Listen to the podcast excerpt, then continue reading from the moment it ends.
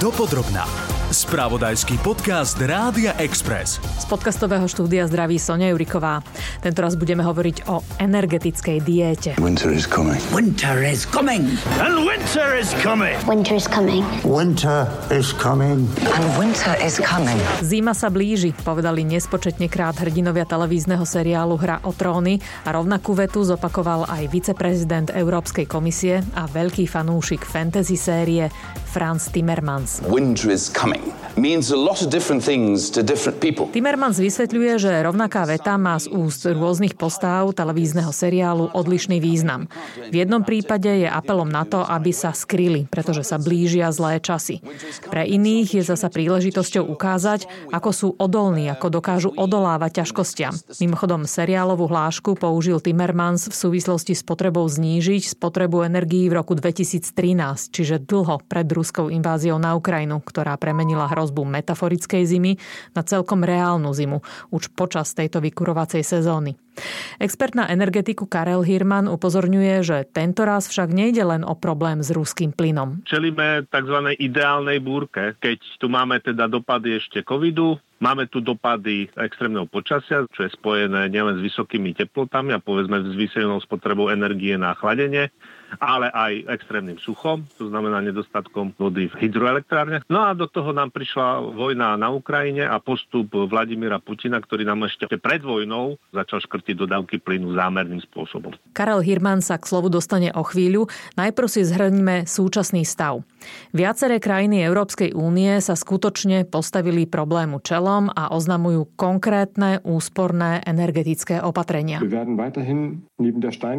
Nemecký minister hospodárstva Robert Habeck pre spravodajský portál Euronews spresnil, že okrem čierneho uhlia sa krajina opäť vráti k výrobe energie aj z hnedého uhlia. A viaceré nemecké mestá avizujú, že v zime nebudú fungovať sauny, znížia kúrenie vo verejných budovách, zmierňa klimatizáciu na úradoch, v knižniciach, začnú šetriť energiou v meských plavárniach pri osvetlení historických pamiatok. Španielsko zasa plánuje menej svietiť vo výkladoch obchodov alebo na uliciach. pour cet hiver Francúzsko nevylučuje cielené odstávky výroby alebo skracovanie otváracích hodín.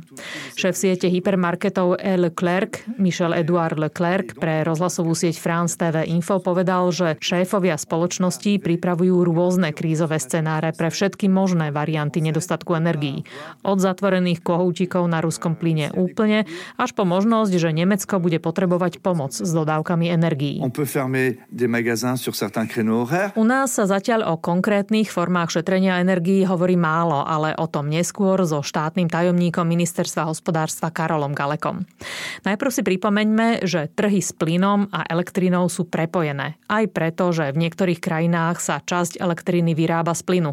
Zároveň sú prepojené energetické sústavy jednotlivých štátov Európskej únie. A to má podľa analytika Radovana Potočára z portálu Energieportál SK pochopiteľné výhody aj úskalia. Dlhodobou politikou EÚ je budovanie tzv. energetickej únie, čo znamená prepájanie elektroenergetických sústav a plynárenských sietí. To výsledku znižuje náchylnosť jednotlivých štátov na nejaké lokálne problémy. Vďaka tomu, že im vedia pomôcť susedia ale zároveň umožňuje prelievanie problémov z jednej krajiny do druhej. Jednoducho neplatí, že ak je problém s ruským plynom, vyriešime to dovozom plynu od inakadiaľ alebo energiu z plynu nahradíme elektrinou. A nie len preto, že tu z časti Európa vyrába z plynu.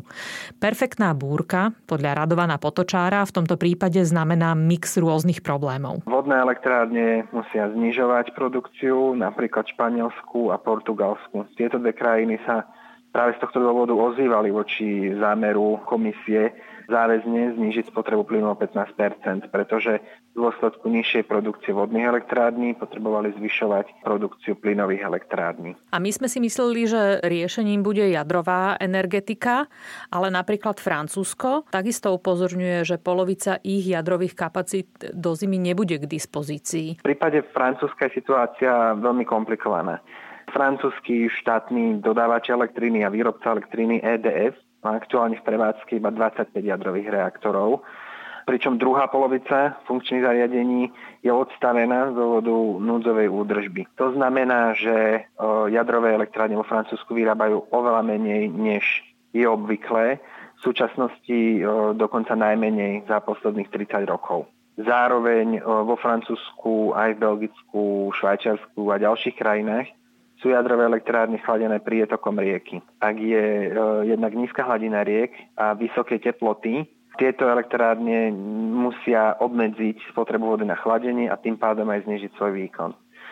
V prípade Nemecka sa jadrové elektrárne odstavujú, na tomto zámere sa zatiaľ nič nezmenilo a tento rok budú odstavené posledné jadrové elektrárne. Ktoré krajiny očakávajú najväčšiu núdzu počas tejto vykurovacej sezóny najbližšej? Čo sa týka elektriny, tak obzvlášť kritická situácia je v tom Francúzsku. Indikátorom vážnosti situácie e, môže byť aj ceny. Cena budúcej elektriny už dosahuje úroveň o takmer 1000% vyššiu než je dlhodobý 10-ročný priemer do roku 2020.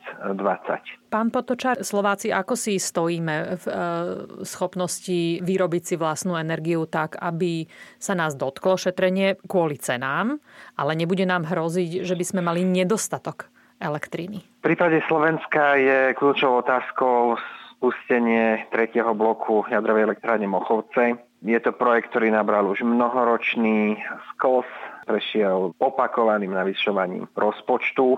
Treba dúfať, že tento rok sa podarí uh, Mochovce spustiť. V prípade, že sa však trojka v Mochovciach nespustí, zostaneme stále krajinou, ktorá potrebuje čas elektriny dovážať, hoci neveľkú. A zároveň, ak by sa tretí blok v Mochovciach nespustil, je otázne, ako sa naplní memorandum akcionárov slovenských elektrární, ktoré hovorí, že elektrárne dajú k dispozícii určitú časť elektrín domácnostiam a zraniteľným skupinám za garantované ceny, ale jednou z podmienok je práve spustenie tretieho bloku Mochovskej jadrovej elektrárne.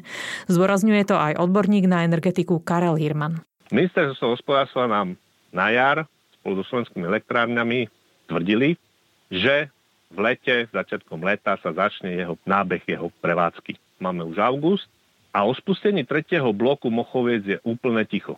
Toto je veľmi zvláštny stav, pretože prípadné spustenie tretieho bloku by veľmi pomohlo nie len Slovensku, ale celému regiónu stabilizácii dodávok elektriny a stabilizácii proste príprav na zimu. To je jedna vec.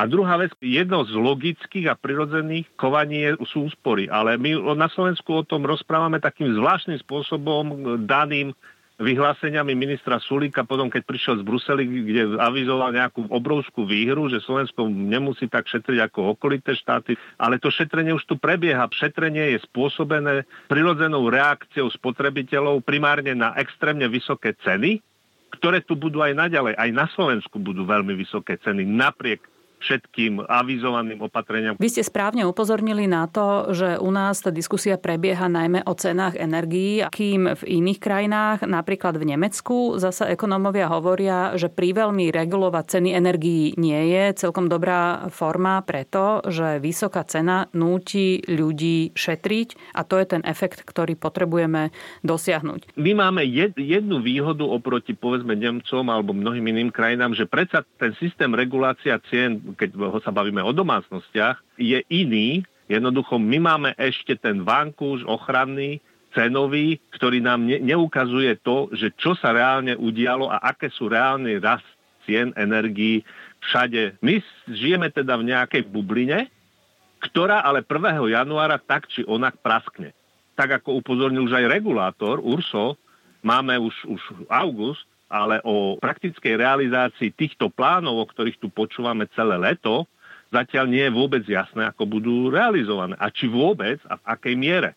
Takže nám sa tie rizika na Slovensku dokonca oproti tým našim e, ostatným krajinám, e, susedom v EÚ, e, vlastne každým dňom násobujú, pretože ten cenový šok môže byť 1. januára oveľa väčší ako tých našich partnerov na západe, ktorí tú debatu vedú uh, racionálnejšie. A toto na Slovensku bohužiaľ nezaznieva. A obávam sa, že je to spojené aj s tým, že jednoducho mm, vieme, že v septembri pravdepodobne budeme mať úplne inú vládu ako teraz. A proste už tie problémy tým spojené padnú úplne na niekoho iného. A sa tu akumuluje politická kríza alebo volebné cykly. Určite komunálne voľby budú určite na jeseň a, a možno aj parlamentné, alebo uvidíme, ako dopadne koaličná kríza. Zodpovedný prístup by bol, ak by vláda už dnes rokovala s priemyselom, najväčšími kľúčovými odberateľmi, o tom, ako optimalizovať ich výrobu dopredu tak, aby sa čo najmenej zaťažoval odber plynu v kritických zimných mesiacoch a aby aj oni si zachovali čo najlepšiu efektívnosť. Určite všetci budeme musieť šetriť, obmedziť prevádzku rekreačných zariadení, ktoré sú proste závislé na vykurovaní. Určite bude nutné obmedziť povedzme prevádzku povedzme obchodných centier, alebo možno bude, bude nutné zaviesť predlžené zimné prázdniny. Ale bavme sa o presne o týchto scenároch. Toto je zodpovedné. Naša vláda 13. júla prijala plán zabezpečenia dodávok plynu v prípade, že Rusko úplne zaťahne kohútik na plynovode. Z časti, ktorá je zverejnená, nevieme, ako by sa postupovalo pri riadenom znižovaní spotreby, čo by sa vypínalo a ako. Navyše, vtedy sa materiál ministerstva hospodárstva odvolával na plán prípravy na zimu Európskej komisie, ktorý v tom čase ešte nebol schválený.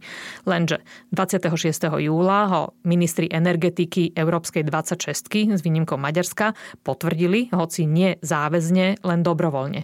A niektorí spotrebitelia už podľa Radovana Potočára začali šetriť na energiách aj bez nejakej štátnej regulácie. Nútia ich k tomu ceny. Dobrým príkladom je najväčší spotrebiteľ elektriny v krajine Slovalko. Avšak nie všetci odberatelia ešte tento cenový efekt pocítili, pretože buď majú zakontrahované dodávky na dlhšie obdobie a postihne ich to neskôr, alebo sú to zraniteľní odberatelia, teda domácnosti a malé firmy.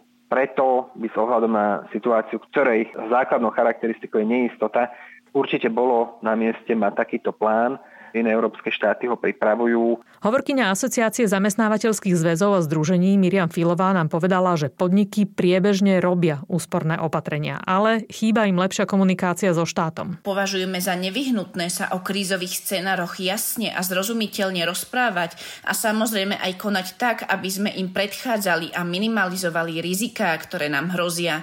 Je pre nás zásadné, aby politické špičky explicitne zdôraznili, že nechcú zatvárať priemysel a pokračovanie vo výrobe bude prioritou aj v prípade ďalších problémov v budúcnosti. Tak teda aké máme konkrétne plány na energetickú dietu, ako to efektne nazývajú Francúzi?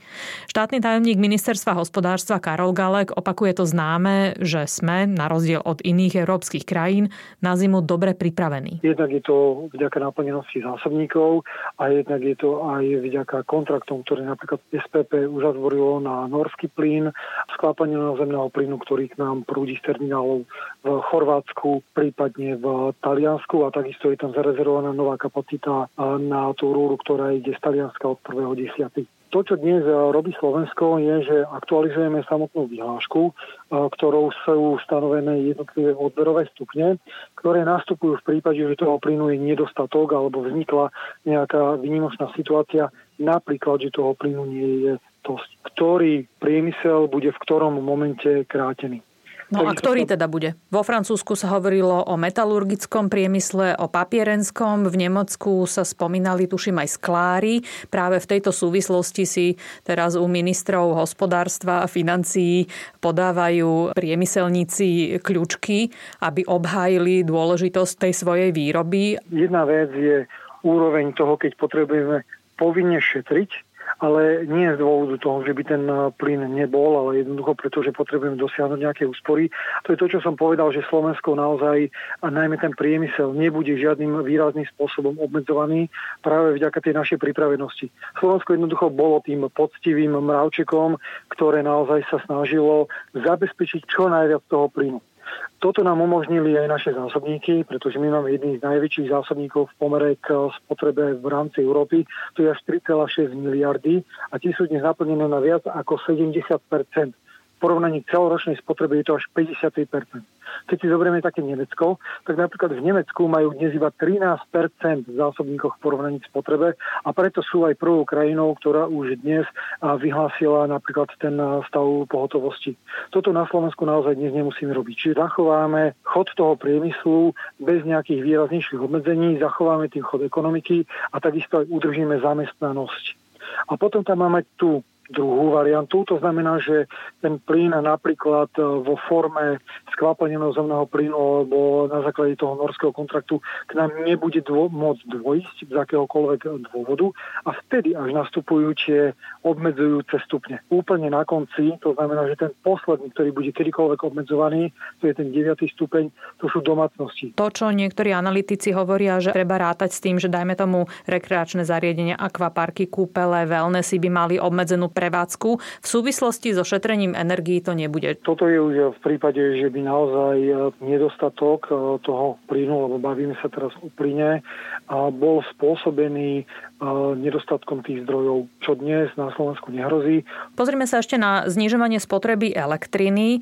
Veľkou pomocou pre dostatok elektriny na Slovensku by bolo spustenie tretieho bloku v Mochovciach. To sa odkladá už aj nám vlasy začínajú šedivieť. Bude to aspoň do konca roka, pán Galek? Ja si dovolím povedať, že áno, bude. Avšak v prípade elektriny fungujeme na vnútornom trhu s elektrínou. To znamená, kdokoľvek môže tú elektrínu nakúpiť, takisto môže nakúpiť v Mochovciach nemecký spotrebiteľ, bulharský spotrebiteľ. A tu je naozaj dôležité, aby skôr tí odberatelia mali tú elektrínu zmluvne zabezpečenú, aby mali dostatok.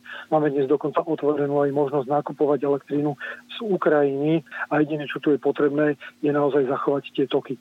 Ak sa bavíme o Mochovciach, ktoré naozaj si povedať, že budú povolené, teda to druhostupňové rozhodnutie bude vydané, verím, že v priebehu pár týždňov to bude ďalší prírastok k produkcii. Takisto my ako Slovenská republika počítame s 6,1 terawatt hodinami, ktoré dajú práve slovenské elektrárne k dispozícii pre domácnosti, slovenské domácnosti. A v tom už je zohľadnené napríklad aj to, že tretí blok Mochoveckej elektrárne bude fungovať. Táto cena je zvýhodnená, bude to za tých 61 eur 15 centov za megawatt hodinu. Takže mm. áno, Mohovce sú výrazným prvkom, čo sa týka množstva elektriny, ale na druhej strane treba povedať, že už sú aj zahrnuté do tých rôznych kalkulácií. Mm-hmm. Čo by mohlo výraznejšie pomôcť, je napríklad Nemecko, na ktoré náš minister Richard Sulík na viacerých e, komisiách alebo radách e, ministrov pre energetiku tlačil. A to je, aby zachovali v prevádzke tie posledné tri jadrové elektrárne, ktoré chcú ostaviť ku koncu tohto roka, ktoré vyrobia toľko elektriny, ako je napríklad spotreba Slovenska. Takéto množstvo by veľmi výrazným spôsobom vedelo na tom vnútornom trhu saturovať, nasytiť ten dopyt takisto znížiť tú elektrickú energiu a takisto relevantne znížiť o to dopyt napríklad po plyne alebo iných alternatívnych palivách, keďže naozaj tú elektrínu vieme použiť napríklad aj na výrobu Čiže tie obavy, že ak sa tretí blok v Mochovciach nespustí, tak toľko elektriny za garantovanú cenu nebudú schopné elektrárne poskytnúť, tieto obavy dokážete rozptýliť, že je to nepravdepodobný scenár, hej? V samotnom memorande je zakotvená aj možnosť, že by elektrína z Mochoviec z tretieho reaktora nebola k dispozícii, ale to krátenie je približne o nejakých 300 gigawatt hodín. To znamená, my máme dnes zazmluvnených alebo teda dohodnutých 6,15 terawatt hodiny a v prípade, ak by neboli Mochovce 3, tak by to bolo asi 5,8 niečo. Takže toto už je tam zakotvené, ale nie je to v takom obrovskom objeme, ako bude produkcia samotných Mochoviec. Na začiatku tohto podcastu sme počuli viceprezidenta Európskej komisie Franca Timmermansa povedať známu hlášku seriálu Hra o tróny. Winter is coming. Zima sa blíži. A Timmermansom chcem túto časť aj uzavrieť na nedávnej konferencii v Belgickej katolíckej univerzite v Lövine o riešeniach klimatickej zmeny, totiž zdôraznil geopolitický rozmer energetickej krízy, na ktorý by sme nemali zabúdať. The climate crisis forcing us to wean ourselves of fossil fuels has an incredible geopolitical dimension. And I... Timmermans hovorí, že ruský prezident Vladimír Putin si uvedomil pominuteľnosť éry fosílnych palív. Nájstojčivosť ekologizácie priemyslu aj nášho bežného bežného života vzhľadom na klimatickú zmenu núti Kremel konať, aby si utvrdil svoju pozíciu veľmoci, kým fosílne zdroje ešte predstavujú sílu a vplyv na svetové dianie. Ak sa pozriete na štúdie Štokholmského medzinárodného inštitútu pre výskum mieru, tiež prišli k záveru, že väčšina konfliktov na svete súvisí s klimatickou zmenou. Pre suchá, pre nedostatok vody, pre úbytok poľnohospodárskych príležitostí, pre nedostatok rozvojových možností. Čo sa teraz snažíme dosiahnuť je zabrániť tomu, aby mladí ľudia a naši potomkovia boli zatiahnutí do vojen o vodu a potravinové zdroje. Lebo ak nezmeníme naše správanie, presne taká budúcnosť ich čaká. Viem, že politici o tom neradi hovoria, aby sa ľudia necítili vystrašene. No ja si myslím, že sa musíme konfrontovať s drsnou pravdou, aj keď sa to politicky nevypláca. the time that we, for political opportunity reasons, do not confront people with the harsh realities has come and gone. Aj túto časť spravodajského podcastu Dopodrobná pre vás pripravila Sonia Juriková. Nájdete si nás aj na budúce. Počúvali ste podcast Dopodrobná, ktorý pre vás pripravil spravodajský tým Rádia Express. Ďalšie epizódy nájdete na Podmaze a vo všetkých podcastových aplikáciách.